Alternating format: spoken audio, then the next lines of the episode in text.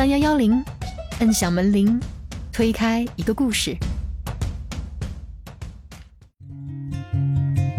然后虽然我是在城市长大的孩子，然后工作前可能连乡和镇都分不太清。所以说，对基因来说，最安全、最保险的策略就是在每个时代都均衡的拼装出各种各样的性状的个体，以最高效率的让整个种群适应环境的变化。但代价就是刚才说的，每个时代都注定有一部分人很不适应时代，他们的游戏体验，就是打个引号，游戏体验会非常糟糕。但他们的特质也许只是这个版本不行而已，可能下个版本就会非常强势。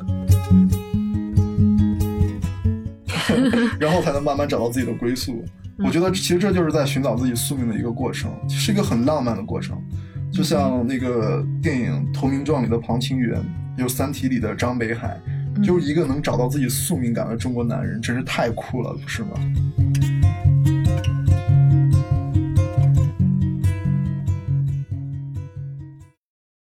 嗨，小伙伴们，大家好，欢迎来到我们的播客房哈三幺幺零，我是范范。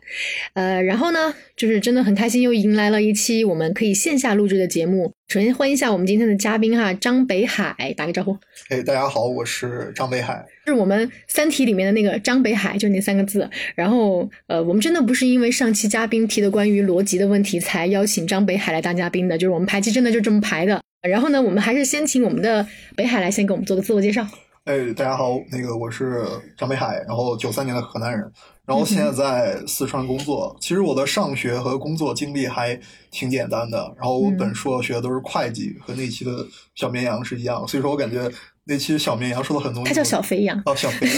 我就感觉都深有感触。比方说我们会计人都是想去四大这些，然后我在国外硕士毕业之后考了四川省的二零二一届的紧缺选调生，然后现在分配到了某县级市的组织部。因为那个中组部的要求是所有选调生都要全脱那个全脱产驻村两年嘛，然后我现在还在驻村期，然后我的原生家庭其呃很幸福，然后给了我无穷的动力，这也是为什么我有一股闯劲儿的重要原因。然后后面也可以给大家展开的讲一下。嗯，后面我们展开。而且其实今天我非常好奇的一点就是你的这个驻村期，就是其实驻村这件事情我们在我们的前面这么二十多期的节目其实并没有聊到过，所以也希望待会儿我们可以有所展开。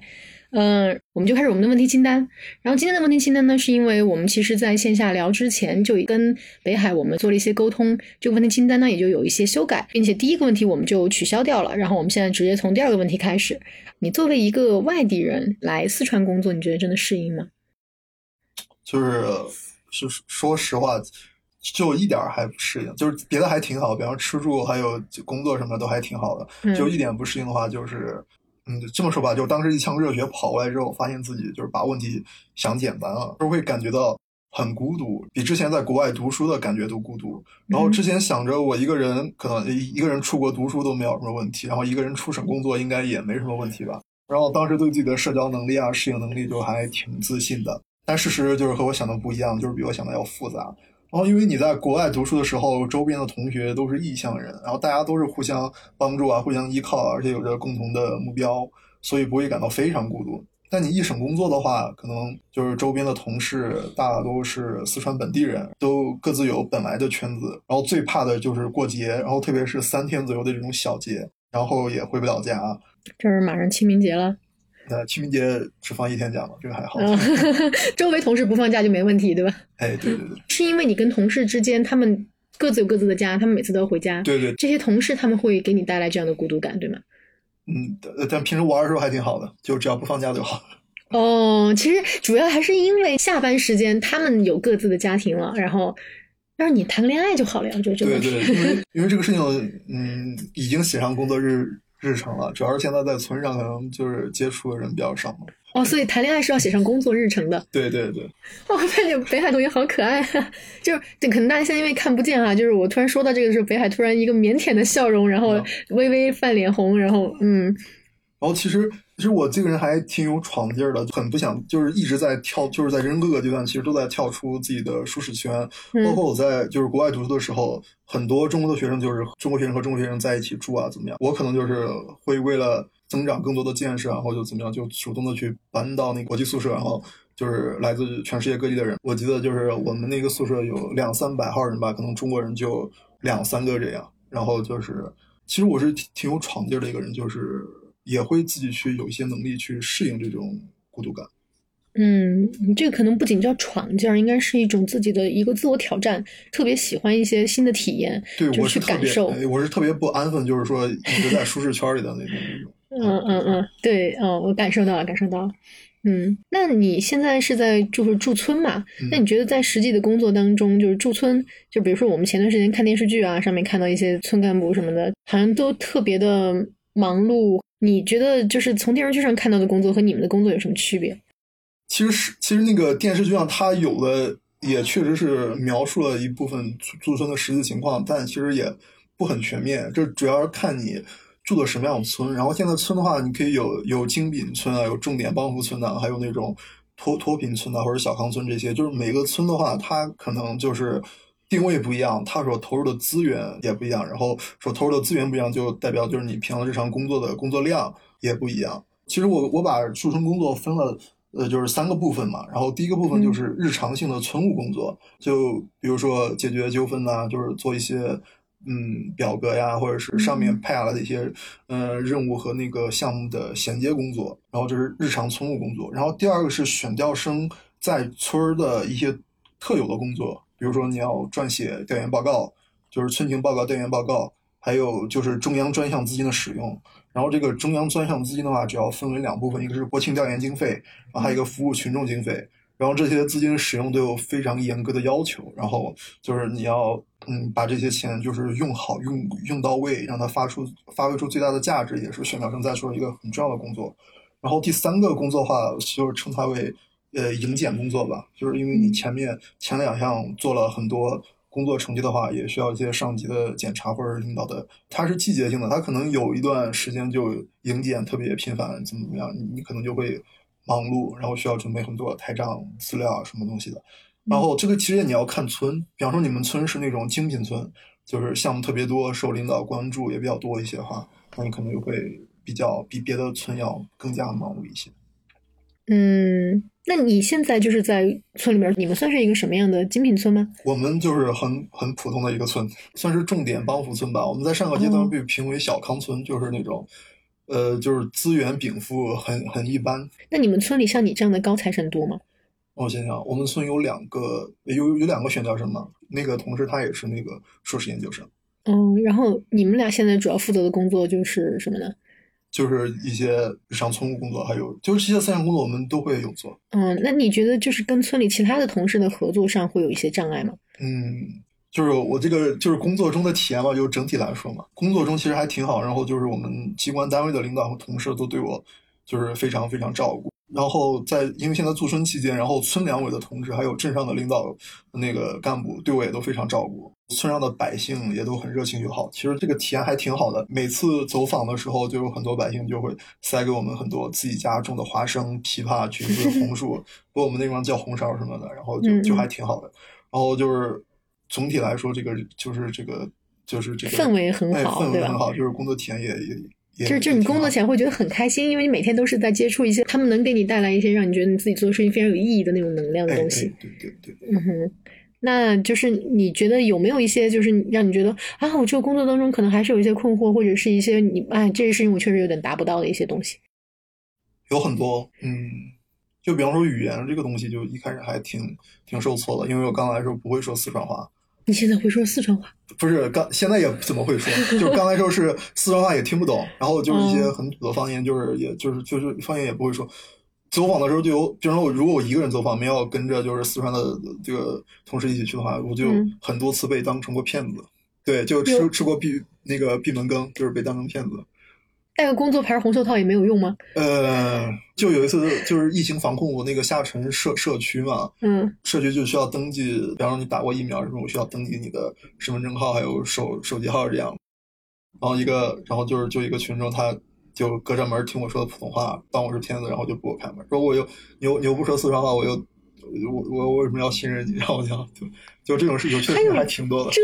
但我觉得如果你。用一个比较蹩脚的四川话，你跟他交流，他可能更不会开门吧？对啊，但是但是他要听你说普通话，就感觉你就可能不太信任。然后听完这一户，然后我让那个同事过来，然后他一敲门一说四川话，他马上就同意，马上就把身份证给给掏出来。就就是你那个研究生同事？呃，是是是另一个，是另一个。哦，因为我以前也有听说过，就是到乡村的这种融入问题。对。但那个时候是人家要去乡村去扎根，去真的种一块田。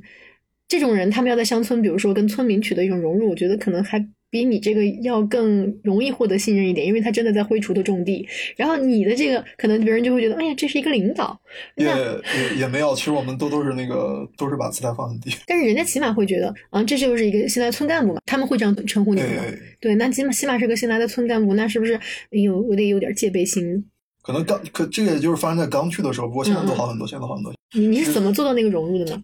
就还就比方就是多跟着那个村两委的那个干部，还有个同事跟嗯混眼熟嘛，不是混眼熟。哦，他们后来也就知道了哈。对对对。嗯，这个小北海同志是一个村干部，然后他是真心为我们这儿在考虑的，所以大家就慢慢信任。哎，对，多多走访几回，然后多混眼熟之后，嗯，慢慢就好了。嗯，你觉得这你这个工作有情怀在里面吗？嗯，就当初做那个职业规划的时候，职业选择职业规划的时候。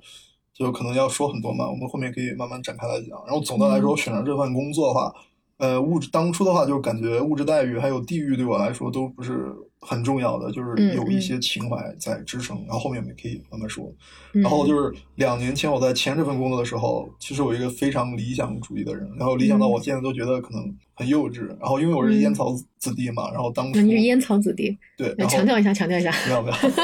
然后就就是就是我爸想让我回家工作，因为觉得在当地就是还挺稳定，然后呃收入什么还不错。然后当时也还有一些就是可能工作环境、生活环境好一点或者待遇好一点的，就是省会城市、大城市的国企，还有人才引进、事业编的 offer。但到最后还是选择这个离家一千多公里的县级市的紧缺专业选调生，然后还要驻村两年。然后我在考选调生之前，其实和四川没有任何交集。这边的朋友或者同事就会猜测说，我考四川的时候是不是因为在四川谈有女朋友，然后才来？当初心里就想，女人怎么可能成为我事业选择的理理由？但是现在不一样，现在不一样，现在可能会真的会很想成个家，提上日程了。对，已经提上日程了。哎，但是为什么真的会有什么女人怎么可能成我选择事业的理由这种想法？因为当时就是确实也有读书的时候，也有一些有好感的女生，就是可以进一步发展。但就是因为就是跟那个事业上的分歧，就是什么，可能有一些女生她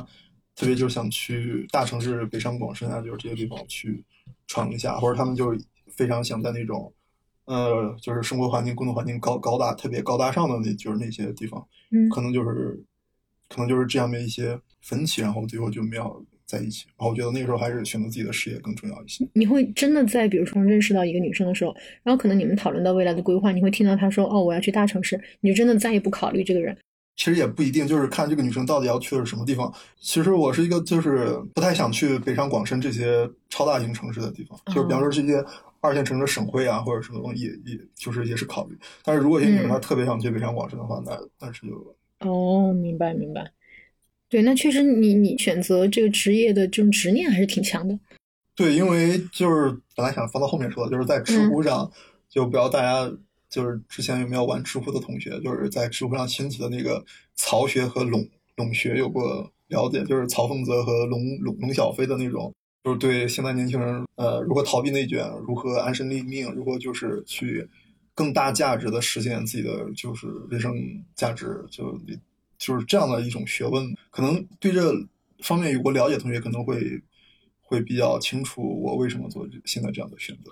嗯，我虽然不了解，但是我能够感觉到好像他们给你的生活一个很强的作用力。对对对对。嗯，那后来呢？就是事实上嘛，事实上其实我来四川之后是没有任何亲戚朋友，也没有同学啊，现好像是有，就是后来在通过校友会的时候就发现还是有有几个莫纳什的同那个同学在成都。然后现在的话发就是在周边地市发展的同学也越来越越多。然后当初的话是和四川没有什么交交集，但我感觉我是一个很有冒险精神的人，就是很喜欢探索新鲜事物啊，探索新鲜的地方。就是我感觉一直，嗯，就一直在一个地方成长、读书、工作、成家、稳定，感觉对我来说是一个比较枯燥的事情。就是那个时候想法，觉得成家是件很枯燥的事。就是你在同一个地方，就是我在这个地方就是成长，在这地方读书，在这个地方又工作，最后又在这个地方成家。就是我个人感觉比较枯燥，我会就是希望在各个阶段都在不同的地方，就是多增长一下自己的见识，这样。嗯，那完蛋了呀！我就是在一个地方成长，一个地方成家，一个地方毕业。可能我我是在小地方，小 嗯，没有没有，我也开玩笑，就觉得怎么说呢？这件事情也没局限我，就是他可能还是会让我以后有更多的呃想法，觉得可以去多走走看看啊，是吧？嗯嗯。所以呢，这你觉得你来四川这边其实是带有一定的这种理想主义色彩的，对吧？那个，其实我在四川这边的朋友，就是了解我之后，都都非常不理解我的选择。然后，但其实是有点情怀，但我又不想就是逢人就问起就谈什么，我是为了情怀、为了理想来的，感觉就是这样的，有点。就很唱高调嘛，但我觉得有理想大大方方承认啊，就是可能可能你给一些故意会嘲弄这件事情的人，你没有必要讲。但是我觉得你给如果一个人他是，就像你不是给我推荐那本书吗？就是那个组织部新来一个年轻人啊，然后其实我觉得在里面就是那个叫赵哎是什么什么静雯那个女生，我我也忘呃，就是女主角的那个名字，女主角就是也是一个理想主义者，她这个向现实已经向现实妥向现实对对对，但是起码在生活中有这样可以。交流的向现实妥协的理想主义者的朋友也是可以交流的呀。嗯，然后后面的话就再问的话，就我就随便开玩笑说，我当时脑子里然后猜猜。嗯，然后糊弄一下是吧？哎，对对对对。然后后面的话可以给大家就是展开的讲一下，就是就是什么是支撑我过来的这个所谓的理想和情怀。嗯嗯，我我其实挺好奇这个的。嗯，就是这个作为重点讲，就是主要有两点。嗯，然后。第一，哎，主要是三点，还是三点。嗯嗯。第二是关于驻村，其实，但是我不是说为了一定要驻村，然后再选择这个工作，只是选择这个工作，在我知道选择工作之后要驻村，但我并不排斥驻村这个事情。然后，其实我考这个紧缺选调之前就已经很了解政策了，就知道我们是需要全脱产驻村两年的。然后虽然我是在城市长大的孩子，然后工作前可能连乡和镇都分不太清，可能就是，但我不是很排斥下村这个事情。我觉得这是应该的，就是可能就是我作为一个城市的孩子，就是欠农村的。这这一点我其实挺想请你展开的，因为这一点其实在我上上周我就跟你有过交流嘛，就是关于为什么你觉得城市的孩子是欠农村的这一点。就可能对中国近代发展发展比较了了解的人，可能知道，就是上个世纪，就是农民其实为中国的发展付出了很多很多。然后那个时候，农民要无偿的交公粮去养活城市人，然后大家还就是以谁交的公粮多是一种非常就是光荣的事情。然后现在的话，其实很多从小在城里长大的人，其实就是享受的很廉价的劳动力服务啊，就是却不自知，以为一切都理所当然。但其实呢？其实这些都是城市化进程中农村人口红利的受益者。嗯，就比如说，你看，就是我在澳洲读书，呃，还有还有之前去香港实习的时候，就是那那就是在那些地方，你吃顿盖浇饭，在唐人街就吃顿盖浇饭，然后换算后大概就是五十五到六十七十人民币左右的样子。嗯，但是人工很贵嘛。对，嗯，但是在当地购买食材的话，就是特别是肉类的话，其实是很便宜的。然后在可，但是你在国内吃顿盖浇饭，可能就只要十块钱人民币左右吧。我觉得这其中的一些差距，可能我的经济学不好，中间也可能换算有什么错误，啊，但就是大概表达这个意思。然后这其中的差距，我感觉就是劳动服务的价格，就是在国外，你只要是涉及到人工的东西，都会明显的比国内贵很多。然后我们从农村的同胞上，同胞的身上享受到太多红利了，就是，但是很多人就感觉也不是很。自知，然后我觉得我们真的是欠这些非常嗯辛劳辛苦的同胞们太多了。然后你要如果想到这儿的话，你就会觉得我们举国之力开展的那个脱贫攻坚和乡村振兴，那就是一个千古良策。嗯嗯，明白。你可以举一些例子，你觉得就是在你身边看到的这些脱贫攻坚还有乡村振兴的这种实例吗？嗯，那我就以我们村那个就是为。为为案例给大家讲解一下，嗯，然后其实我感觉那个乡村振兴嘛，它本质上就是建设一个基于集体主义的兜底体系，然后在这个体系之上，然后农民进可以到城里打工啊经商，然后退可以的话也就可以反向兜底。嗯，你比方说就是我们村现在就是发展两大产业，就是一个是呃一个是那个枇杷种植，一个是生猪养殖。然后说到这儿，给大家讲个特别好的事情，就是我在我们村，我刚来我们村的时候。呃，就是学到一个非常有趣的单词，然后我就刚开始我觉得哇，这个村的人好洋气啊，就还还会说英语的单词，然后这个单词我之前还没听说过，然后怎么样？什么单词？就是 peeper。是是什么东西啊？？Peeper 其实就是琵琶。我们村的对对于琵琶这个发音就很像 pepper 就是四川话，就是我们的四农我们那个村的方言，就是我们村的人喊那个琵琶就是喊我我感觉这个地方如果有那个村的人，他们已经猜到了你是哪儿的。就是听起来特别像英文单单词，然后 我们的村人就是喊琵琶喊 Peeper。OK，呃，因为之前那个疫情三年对一些经济打击就还挺大的，比方说我们嗯村里的有些在外务工的人，他能生活比较困难的话，那他就可以回到村上，然后我们村上就会有一些经济合作社，就是有一个枇杷种植合合作社，还有生猪养殖合作社，就看你的个人就是经济能力嘛，可能种枇杷的话投入稍微少一点，生猪养殖可能要高一点，然后的话。呃，你只要是，然后我们会提供一些，请一些有不论就是那个合作社里面的一些成员会对你有些帮助，然后有我们会定期也会请一些农机方面的专家，就是教你去怎么去种好枇杷，怎么去养好生猪，这样嗯，这样的话，反正就是避免了就是在外务工的一些农民成为三和大神。三和大神是哎，可能有些听众是知道这个三和大神，就是他就指那些，比方说在在外地，就是可能你打工或者是经商都遇到一些不好的境遇，只能过那种呃打一天工得过且过的那种生活，甚至就是、嗯就是半流浪的那种状态，就是避免这种情况的发生。就是呃，就是你在外面实在过得不好的话，你是可以回村的。回村的话，你是有一有有一个自己的事业可以去做的，然后起码有个兜底的。对，是有个嗯兜底的政策的，然后是，我就是就是乡村振兴一个意义吧。嗯嗯。对，然后其实我在读那个温铁军教授的《乡建笔记》中，就是嗯。还有一点启发，就是感觉我们在做乡村振兴一个很重要的意义，就是我们新我们新乡村建设中的一项重要的工作，其实就是发动农民，因为只有让农民组织起来，然后才能这些农民才有谈判地位，才有谈判能力，才能形成，才有才有形成社会契约的条件。就是反过来讲，如果农民不能组织起来，那么高度分散的农民就不可能集中的表达自己的利益。那么社会上的任何主体下乡与分散的农民所签订的合同，那都几乎不能得到有效执行。那这个社会契约关系就建立不起来。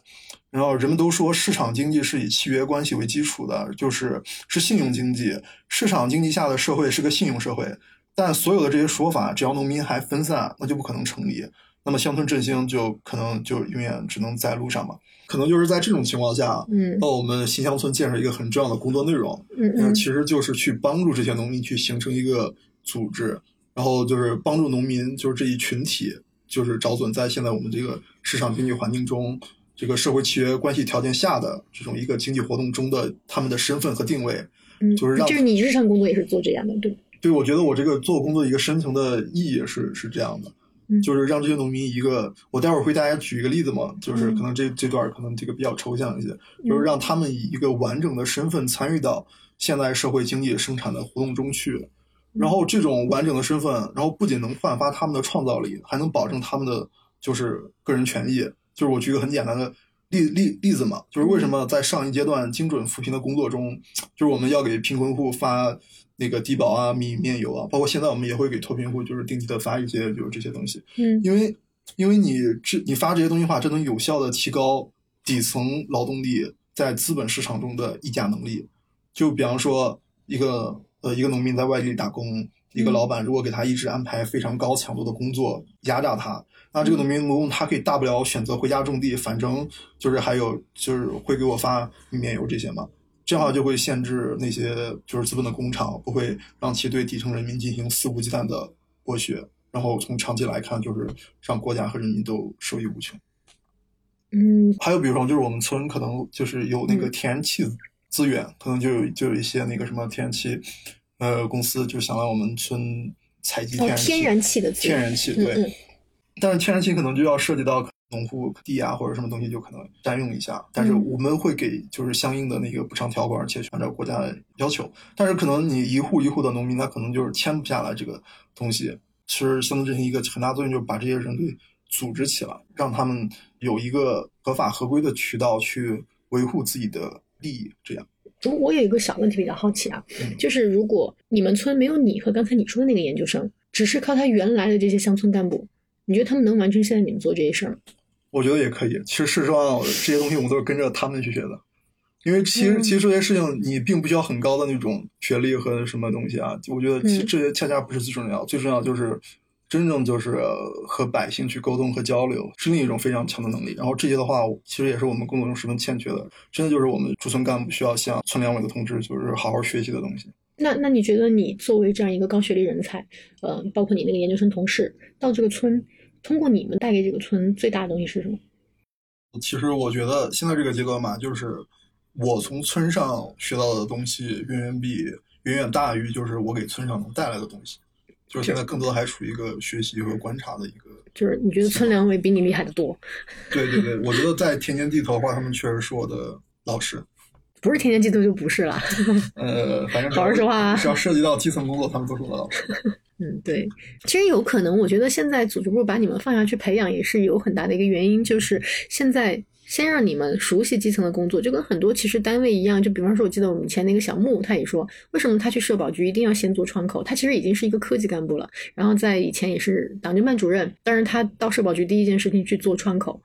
他做了很久以后，才又回到他们的后台岗位，可能就是需要先熟悉这个单位的这些业务，而这是一个最快的渠道。所以我觉得，可能让选调生先去驻村，那可能也是有这样的一个目的，而且是一个非常高效的一个手段存在。对，我不知道大家看过那本书没，就是叫《置身室内》。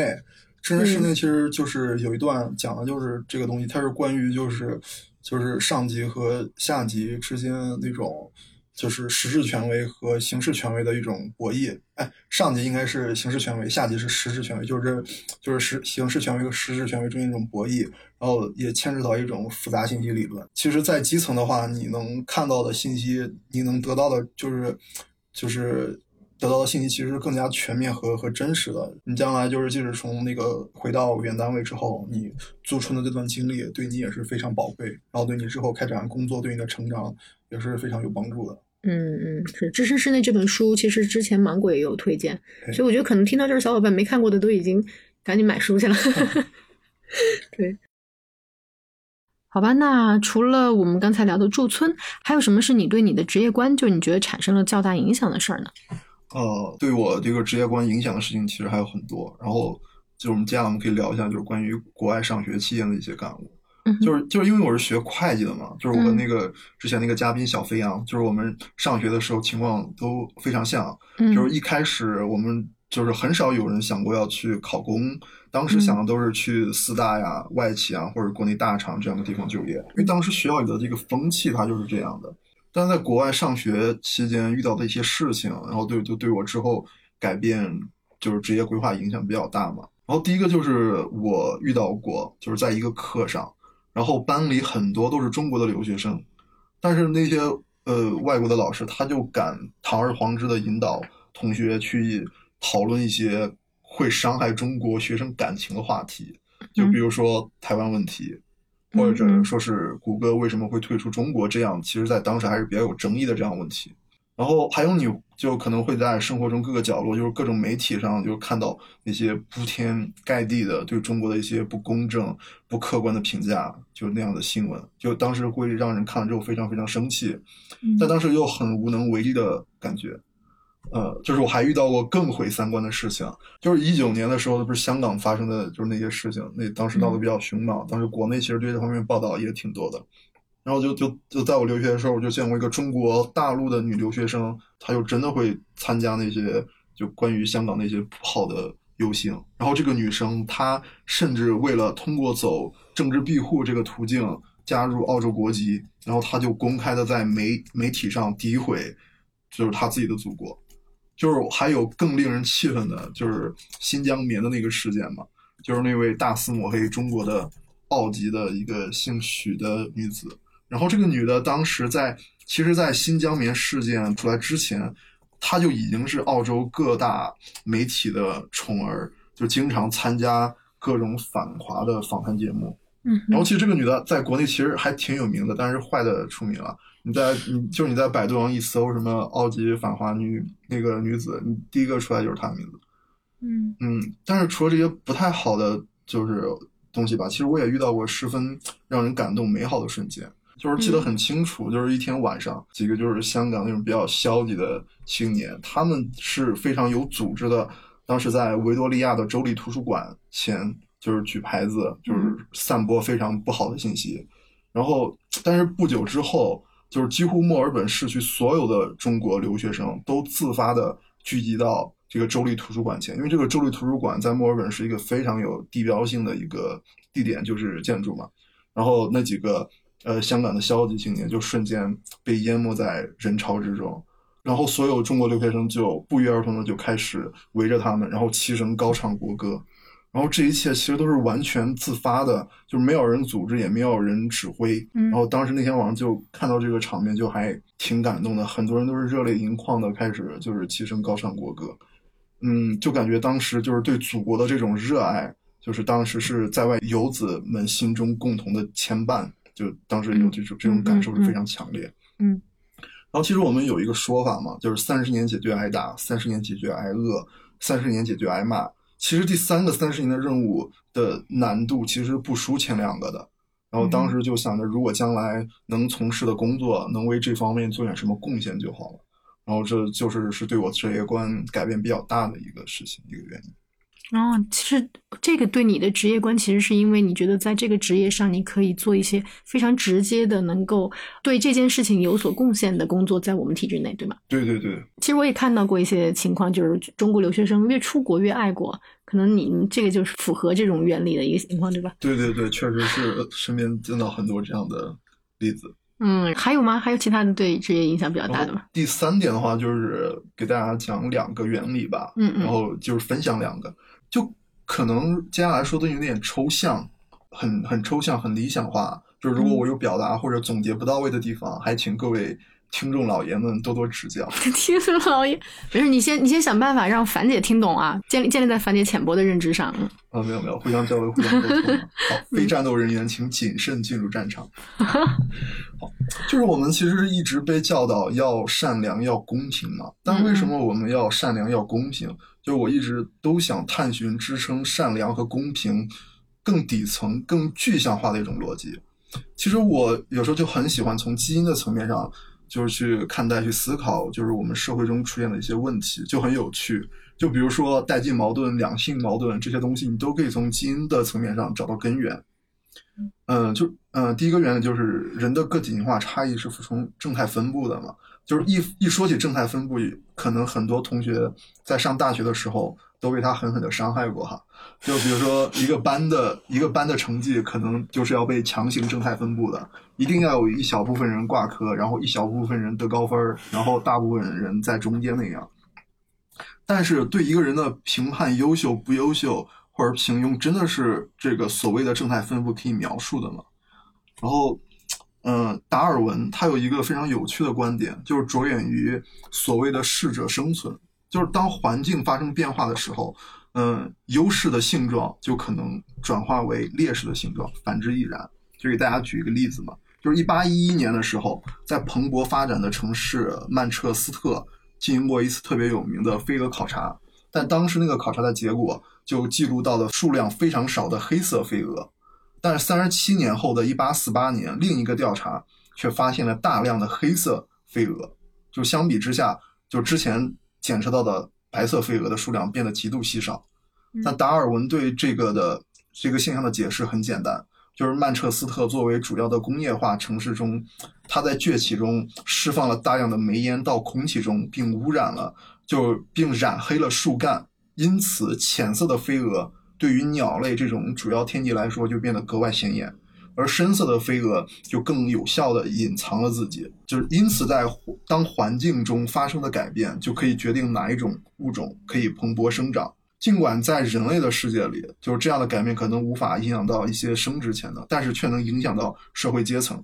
尤其我们这个时代，就可能你会发现书呆子的增多。就是就是书书呆子有什么有有什么特征？可能眼睛近视、性格胆小、缺乏肌肉，但对于复杂而抽象的一些东西着迷，然后缺乏魅力、苦于社交。就这些特征，它曾经是一个失败人生的标配。因为历史上绝大多数的时候，生存很大程度上取决于强健的体魄与紧密的家族纽带。社会关系薄弱者、离群所居者，就是比较内向的这些人，他可能会经常会处于非常不利的局面。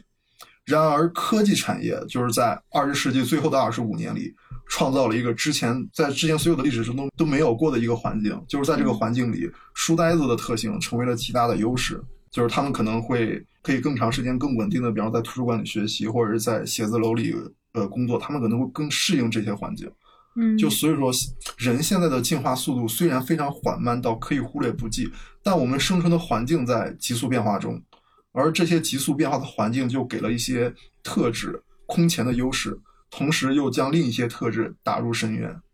就我们中的其实呃一部分人，就像工业化中曼彻斯特的黑色飞蛾，顺利的适应了现在这个看重高智商、自制力和理性的新环境。而另一些人，就像白色飞蛾，它没有这些特质，就比如说很难控制饮食量。就这里我们可以补充一个例子，就比如说一个基因特质。就是他这个特质可以让一个人对食物中热量的吸收率远高于常人，嗯哼，然后但是这种人他也比常人更难抵抗对糖分和热量摄入的欲望，就他很难控制自己的食欲。嗯，但是这种特质的人，比方说在物质匮乏的时代，比如说石器时代或者上就是就古代就是那个生产力很低的时候，在这些时代，他这种特质就很有优势，他可以以更少的食物消耗对部落对种群做出更大的贡献。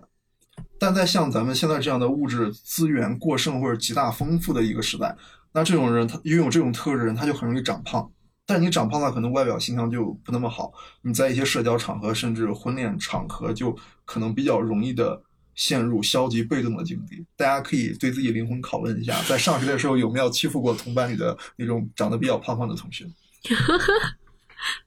就是所以说，就是当我们不是很适应这个时代的时候。我们就要学会与自己和解，就是我们的天性为我们配备了一整套的认知习惯，有些特质，比如说对糖、对焦虑、对兴奋之类的习惯，这些东西在进化的过程中的确是合乎情理的，但他们在却妨碍了我们在现代社会的能效性，就是我们背负着很多包袱，而这些包袱现在它也许可能是无用的，但我们却不能马上把它丢弃。其实我想表达的其实就是这样：那个基因和概率会做出选择，每个时代都一定会有适应和不适应的人，因为基因它是没有眼睛的，是吧？它又没办法观察现在是个什么样的时代，它不知道就是要拼装出哪些性状出来的个体可以最好的适应当下的一个时代，因为它根本就看不到。所以说，对基因来说，最安全、最保险的策略就是在每个时代都均衡的拼装出各种各样的性状的个体。以最高效率的让整个种群适应环境的变化，但代价就是刚才说的，每个时代都注定有一部分人很不适应时代，他们的游戏体验就是打个引号，游戏体验会非常糟糕，但他们的特质也许只是这个版本不行而已，可能下个版本就会非常强势。就比如说，再给大家举个例子，就比如说，就在比方说上课上课堂上，有的学生他总是调皮捣蛋，很难安静下来。然后这类学生就可能不被老师喜欢，然后就被老师打上什么多动症啊、差生啊，甚至是学习不好的整整这些不好的标签。但但是大家有没有想过，但也许这种人可能在几十年前，他就是抗日战场上骁勇善战的战士，他们身手敏捷，就是行动灵敏。这样，他可能只是在这个时这个需要你安静坐在教室的，好好学习、安静听话的这个时代不是很适应而已。因为他在上一个版本是非常。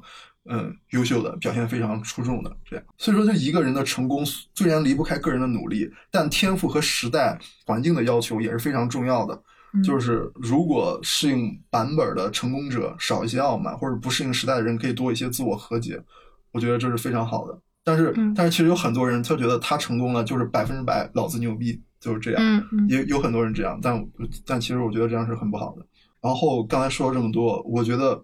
这个逻辑就可以支撑起回答我们为什么要善良这个问题。简单点说，就是那个尊重多样性嘛。但是我感觉，我们我们也要辩证的去尊重多样性。就像有的人，他可能天生生下来就是反社会人格，那反社会人格他也是多样性的一一部分，是吧？那这样的话，但我们也不能太圣母，就是对待这种还是该消灭的还是要消灭，否则就是对更大多数人不负责任。嗯嗯，我其实挺赞同你这这个尊重多样性这个观点，因为我觉得很多人他不光是像你说的，他是因为基因而不符合这个时代特性，他甚至有更多更多的是客观条件。对对，我觉得这些东西都是一个他没有办法改变，我们也没有办法帮他改变。那我们在同样的时代，我们应该怎么样去做到尊重这些人？我觉得是值得我们每个人思考的。对对对对，然后有了上面的逻辑铺垫，然后可能讲第二个原理起来就会简单很多。嗯哼，就是第二个原理就是人的个体性差异的遗传、服从、均值回归。这个我引用一段，就是狄东升教授就是关于为什么我们要共同富裕中的一段讲座，就是来给大家说说说一下。嗯，就是呃，狄东升说他就是在讲座中他说，老天爷生人是要把这个智商收上来。然后把收回来的智商再随机的再分配，这个就很公平。就像如果已经非常高的人和非常高的人结婚生孩子，如果他们的孩子比他们还高，或者说已经最矮的人和非常矮的人生孩子，然后他们的孩子比他们还矮，那岂不是要在同一个种群内部产生生殖隔离了？所以说，就是有一个规律，就叫做均值回归。如果大家对这个理论非常感兴趣的话，也可以百度一下高尔顿的均值回归理论。嗯，然后就这个规律嘛，就是均值回归，智商是如此，身高也是如此，所以说这个社会大家才可以一起快快乐乐的，就是生活在一起。否则你聪明人和聪明人过日子，高个子和高个子结婚，矮个子和矮个子结婚，对吗？这个这个社会时间长了可能就要乱乱套了。其实这个就是天道，这个就是天道，它就是规律，它就是客观规律的一部分，就像万有引力一样，它这个客观规律。所以说，穷人家的孩子从概率上来讲，他生出天才的概率是不比富人低的，因为他这个就是随机分布。一个有竞争力的社会，就要求这个就是我们的社会制度，能够让穷人家生的老天爷给的那些礼物能够得到发芽长大。这样的话，这个社会总体上的竞争才会更加充分、更加公平。这样的话，就是一个民族、一个国家才可以。长盛不衰。哎，但是这里我有一个小问题啊，就是其实这个好像跟我们普遍从小的这种认知有一点点差异，就是在于，就我们平时看到的，就是精英家庭教育出来的孩子，确实也好像比就是普通的穷人家庭教育出来孩子要差的概率还是要低一些。所以这个它也是符合这个理论的吗？对，这你这个其实问题很好，因为接下来可能就要讲这个。嗯哼，好。然后接下来是我就是个人的一些感悟和思考，这就是为什么很多有可能大家看到最近很多新闻都这样报道，说父母都是学霸教授，九八五二幺甚至清华北大的教授，但生出来的孩子就怎么记娃都记不出来，那个成绩都那个。但但是也有很多记出来的呀，比如说那就是那就他可能，那就可能没还没有到均值回归的那个那一部分 啊，就还没到均值回归那个点是意思吗？对，呃，你看看到跟他们说嘛？就是。穷人家生的孩子生出天才的概率和富人是一样的，在这个氛围上，就是大家都是平等的。因为富人他有可能就是生出来就是个体性差异比较强的孩子。接下来就是我个人的一些感悟和思考啊，就是大家可能会发现，就是现在可能看到很多新闻报道都是说，哦，父母都是学霸教授，但孩子可能怎么记玩都记不出来，就是怎么记那个学习成绩他就是记不出来。嗯，就就就好像就这个世界的运转方式的本质就不是简单的马太效应。然后马太效应就是什么好的越好，坏的越坏，就是那些有了的我还要给他，那些那些没有的，即使他即使他已经有的我也要夺去。嗯，就可能很多事物短期来看的确可以用马太效应来解释，它就真的是好的越好，坏的越坏。但如果把时间放长远，就是把样本量放到足够大后。可能就不行了，那就会非常有有意思。就像有的物理定律，呃，可以描述非常宏观层面的东西，但放到微观层面就不行了，它就它就失效了。其实中国有一句古话，就是说什么穷穷穷不过三代，富富不过三代，其实也有一些这样的意思。因为你可能比方一代两代，他可能经营还能培养出经营，但可能就是他那个时间放的不够长远，可能三代五代之后。他可能这个阶级的跌落就会成为一个必然，或者是穷人家阶级的崛起，它也会概率更大一些。嗯，好，说到这，好像之前就是有一期，好像一个男嘉宾就是说，为了防止就是阶级跌落，又一定要怎么样怎么样的。其实很多人现在都有这个想法，就是就是都有这个焦虑。但事实是，就是因为均值回归这个东西的存在，很多人的这个阶级的跌落其实就是无法避免的。这也是我们之前说的天道中的一部分。但我可以给这个哥们儿或有这种思想的人，就是一一个主意啊，就是从基因和概率会做出选择这个理论上来讲，如果你真的想防止你阶级的跌落，那么你把所有的资源都 all in 在一个娃儿身上的风险其实还是很大的。但有一个办法，你可以对冲这个风险，那就是你多生几个娃。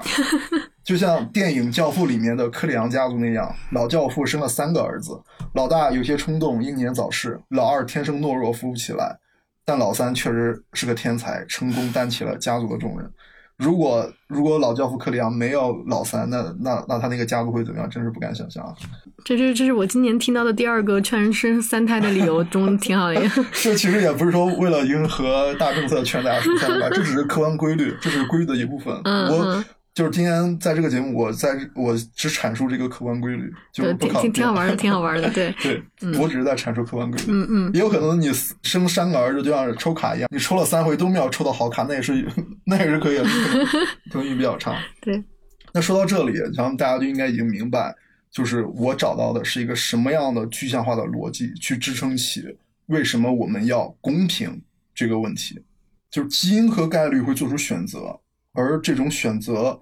就会产生跌落，会产生崛起，这就是循环。然后人要在，就是人要在后天的环境中要辩证唯物的看待这种循环，就维护这种循环。只有这样的话，社会的总体竞争才能更充分、更公平、更有活力，然后长盛不衰。嗯嗯。其实我觉得维护这种循环就是某种宿命感。嗯，就在我们的文化中，其实一个人一生的成长过程，其实就是在寻找自己宿命的过程。就像那期嘉宾文清说的那样，就是你要先建立好自己是一个什么样的品种，然后才能慢慢找到自己的归宿。我觉得其实这就是在寻找自己宿命的一个过程，是一个很浪漫的过程。就像那个电影《投名状》里的庞青云，有《三体》里的张北海。就是一个能找到自己宿命感的中国男人，真是太酷了，不是吗？嗯，所以所以你叫张北海。其实我们今天在节目中倒是很少，就是把你的名字提出来说。但是其实我想说，大家如果留意一下评论区的话，会在很早以前就看到这个名字在我们评论区出现。当时我看到张北海这个名字的时候，他的名字叫执剑人张北海。我当时想，执剑人不是罗辑吗？在我心目中，张北海才是执剑。执剑张北张北海是不是说的我不需要思想钢印，我自己就是自己信念的主人？嗯，明白。行，那那。那行，不不打断张北海继续说。啊，对，其实没有。其实说到这儿，我已经完整的论证完，就是我为什么会选择这份工作这个问题。真的感觉说完之后，整个人都通畅了很多。也也其实也非常感谢，就是这个节目还有凡凡姐给我就是这样一个机会，能让我呃如此完整的表达出这种埋埋藏在心里很深的东西。就是还是十分感谢你，不用谢谢我，其实这事儿该我谢谢你，因为其实最开始我跟北海我们聊这事儿的时候哈，当时他就说，其实是因为他快要过他三十岁生日了，然后他也希望能够有一期节目能够给他。这三十年的生活做一个纪念吧，所以我就觉得，哎，这个其实是一个特别好的契机。所以，呃，我也希望他能够在节目里把他想说的东西都说出来。而且他他是那种，就是比如说我们上期嘉宾曼曼还说啊，我们可不可以变个身？我觉得，这当然这个也是很正常的事情哈。但是北海一来就跟我说，我不要变声，并且他嗯完了之后他会在同事当中发朋友圈。所以我就觉得，你给了我们节目一个机会，我也能够帮你完成一个心愿。对，我觉得这些东西还是我想大大方方的把它给展示出来。嗯嗯。而且我感觉可能将来以后都不会再有这么中二的机会了。对，嗯，好吧，那我们就接着问下一个问题啊。听完你刚才说的这么大一段你自己对你自己职业观形成的这个影响上的概括，我觉得应该应该来说很强大了。但是还是会按照我们的流程来问问你，你有想过辞职吗？这个虽然我个人没有想过辞职这个问题，但是就是在知乎上找我私信咨询这个问题人还挺多的。就是是吗？对对对，其实就是有一些政策性的东西可以给大家分分享一下。其实也都是网上可以查到的，我就给大家就是简单的总结一下嘛。嗯哼，就是嗯，这个公务员他其实就是我们先引入一个，其实最最影响人的就是服务期嘛。就我们先，但是服务期我们分两个概念，就是小服务期和大服务期这两个概念。呃，这个小服务期是比较个性化的，可能你具体通过呃进入到体制的途径，或者说是你的一个地域。不一样，或者单位不一样，你这个服务期可能都不一样。有的人两年、三年、五年都有都有可能。但是这个服务期它是限制你只能在这个期间内，你只能在那个地方、那个单位工作，你不能离开。然后除了这个服务期，还有一个东西叫大服务期。大服务期它统一的是五年，它限制的是所有的，你不论以什么样的形式加入到公务员这个队伍中，嗯，你都有这个五年的大服务期，在这个五年之内。只要在你没有小复一的限制情况下，你可以遴选去其他的地方，但你不能离开公务员队伍。它是违反公务员法的，因为它是公务员法当中对这个呃五年服务期是有这样要求的。对对对，所以的话，如果你真的觉得可能上班段时间，我觉得这个工作不适合你，那最好的机会就是呃试用期取消录用。嗯嗯，就简单来说，就是一年之后、五年之内，真的只能走辞退。嗯，对，辞退是对对人有很大影响的。对，如果嗯辞退的话，你将来再想进入这个泛体制内工作的话，可能都是比较有不好的影响。嗯，然后这个个东西就给大家简单科普一下。嗯，明白。那你觉得就是有什么样的人他才适合，比如说去考选调生？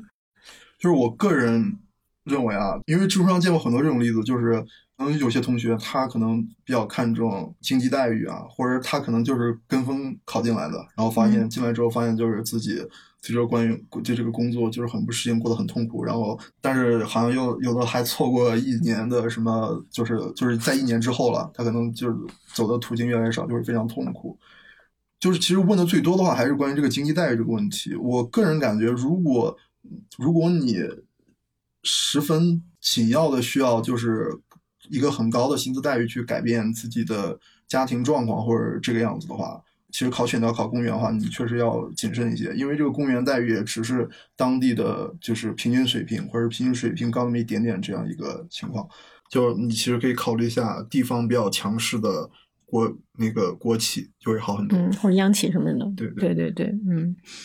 好吧，那我们就来到最后一个问题，是我们上期嘉宾给你留的问题哈。上期嘉宾呢，就是他是一位，就是虽然从口腔医学专业的硕士毕业，但是呢，他是在口腔的专科医院的一个行政人员。呃，不过他的问题非常适合你哈，是因为根据你的名字，我知道不用背景铺垫，你就可以回答这个问题。呃，但我们还是先给我们节目当中没有看过《三体》或者只看过电视剧的《三体》的小伙伴铺垫一下。就是呢，在我们的那个电视剧，就是《三体》当中，它其实内容只到了《三体一》就结束了，二和三还没有出。然后一里面的主人公大家都知道是那个汪淼教授嘛，然后呢，二里面的主人公呢叫做罗辑，这个人呢就嗯，我们不展开讲他的就是这些各种情况，但是有这么一个背景，就是这个罗辑被选为了一个面壁者。然后呢，由于当时要来攻击地球的三体人呢是可以听懂人类说出来的语言，但是呃没有办法监视到人类的思维。所以呢，为了获得就是战略上的优势，联合国呢就指定了四位面壁者，就是这四面壁者呢，他们不用向外界去解释自己的计划，而是可以调动巨量的资源来支持自己的计划，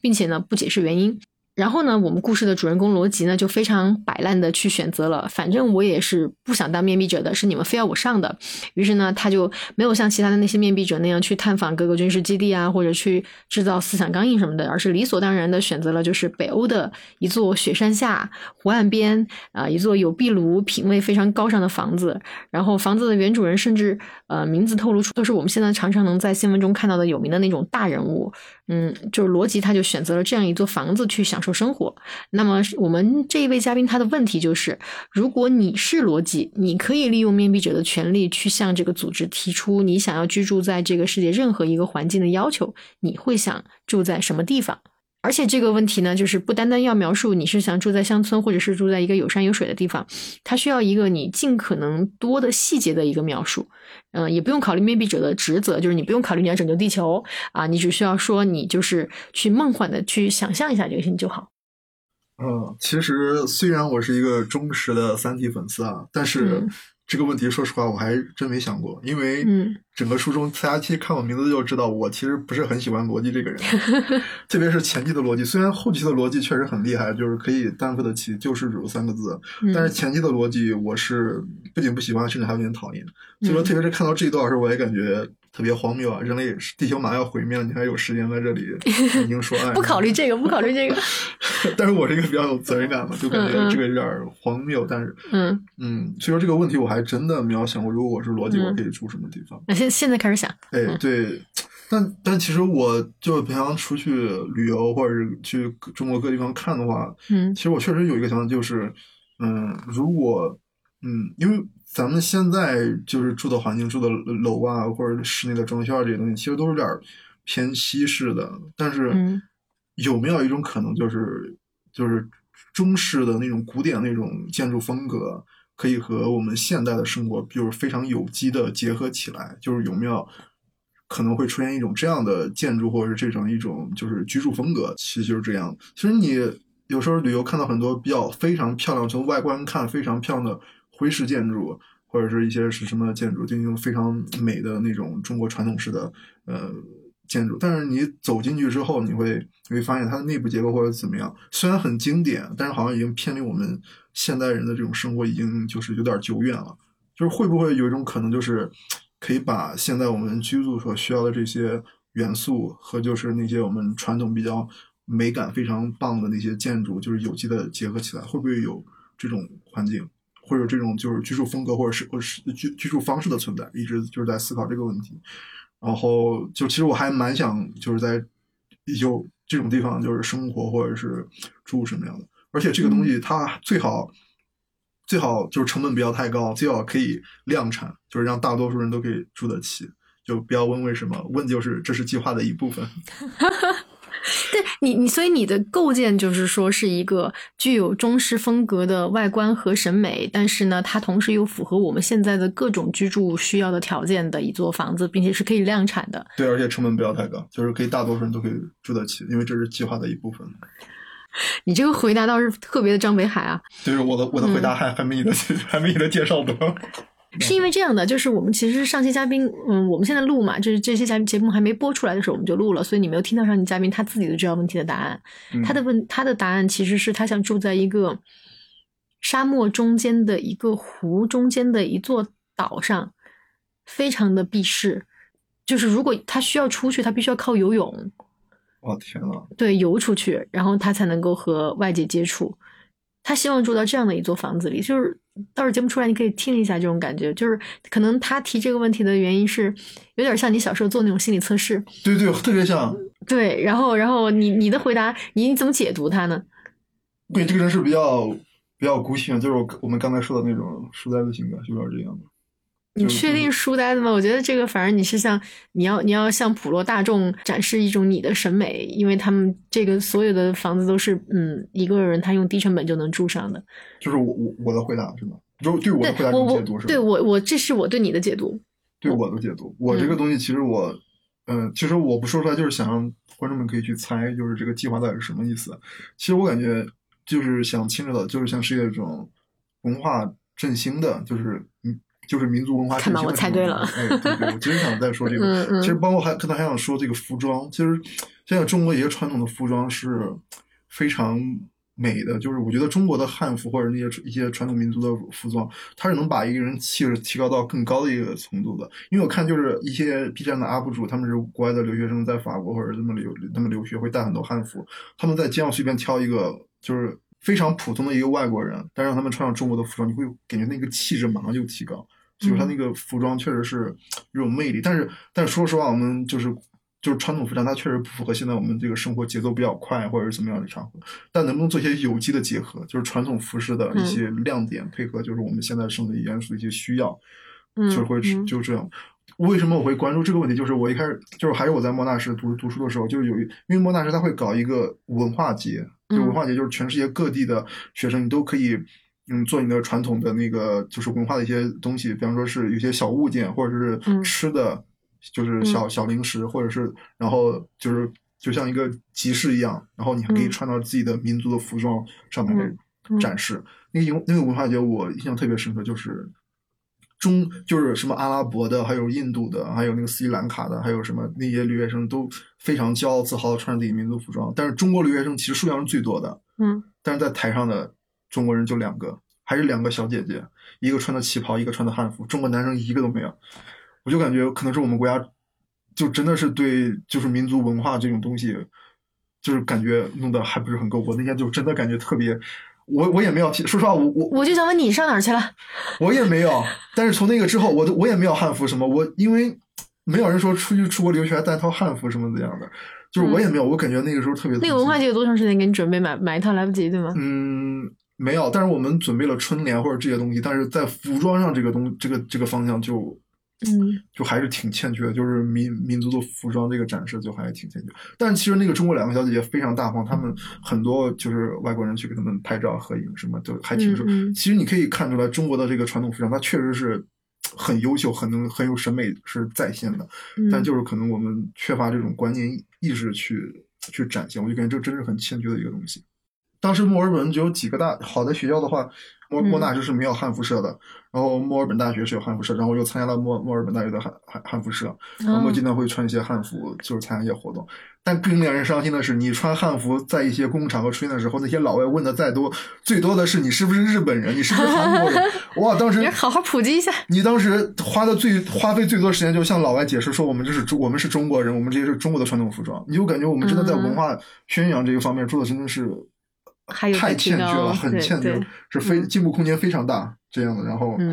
然后，但是其实就是那个当时汉服社的一些同学们，他们其实也在考虑这个问题，就是说能不能把就是传统服装和现在的一些服饰穿搭相结合一下。其实大家也在，其实现在有很多改良版汉服，对，就是改良版汉服，就是那种，嗯，但是也会遭到一些汉服警警警察的批判，说，哎，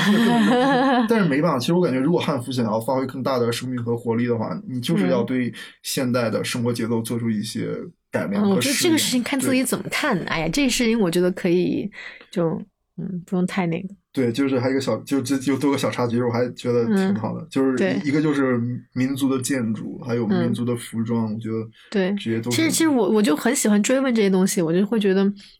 解读一下内心到底怎么想的。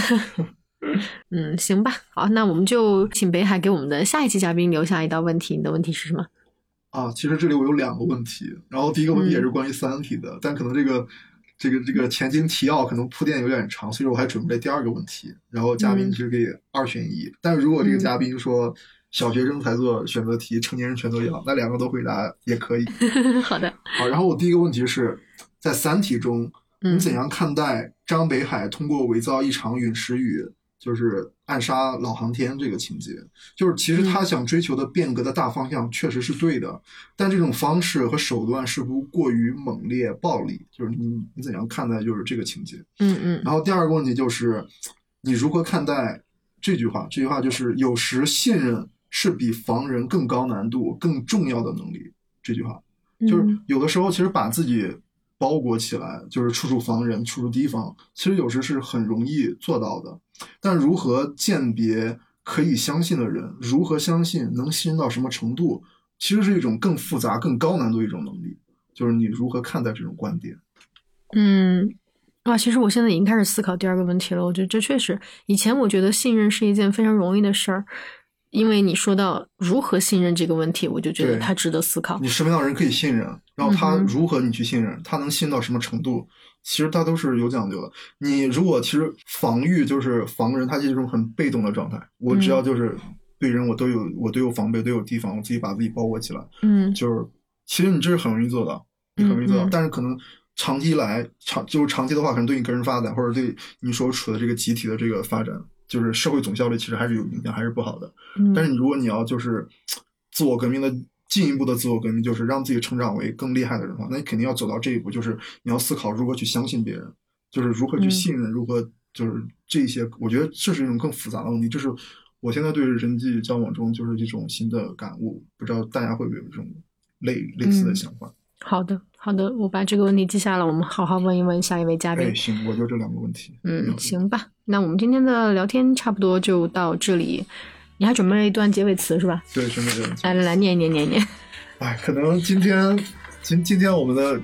主题就是特别理想化，但是我也用一段特别理想化的结尾，就是送给大家。嗯哼，就是各位亲爱的听众们，如果你也是一位有一些家国情怀，在异地他乡追求或已经在践行自己理想的人，